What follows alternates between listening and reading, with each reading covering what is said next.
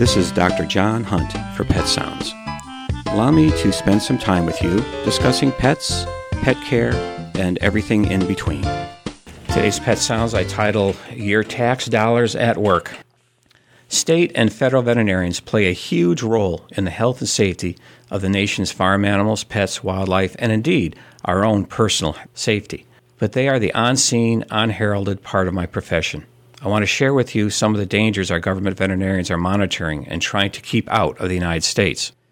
With the coming of spring, waterfowl are beginning to migrate back to their breeding grounds in the U.S. and Canada.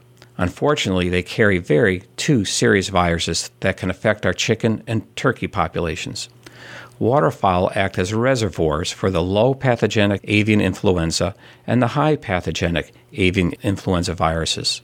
The low pathogenic can mutate into the high pathogenic at any time. Wild birds and waterfowl can carry these viruses and be asymptomatic, yet can infect our domestic poultry and cause our poultry to have a 90 to 100% mortality.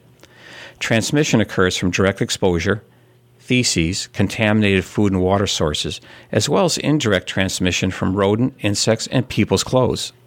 It is the job of the government vets to educate the public, monitor and control avian influenza outbreaks, which has already killed millions of domestic poultry over the years.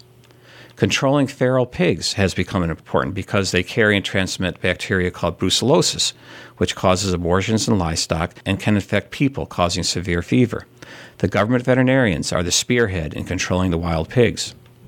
Down south, a parasitic called screwworm, which can disable and destroy huge numbers of livestock, has been eradicated in the U.S. Your state and federal veterinarians are on the 24 7 lookout for outbreaks that may have come from animals brought in from the Caribbean and South America.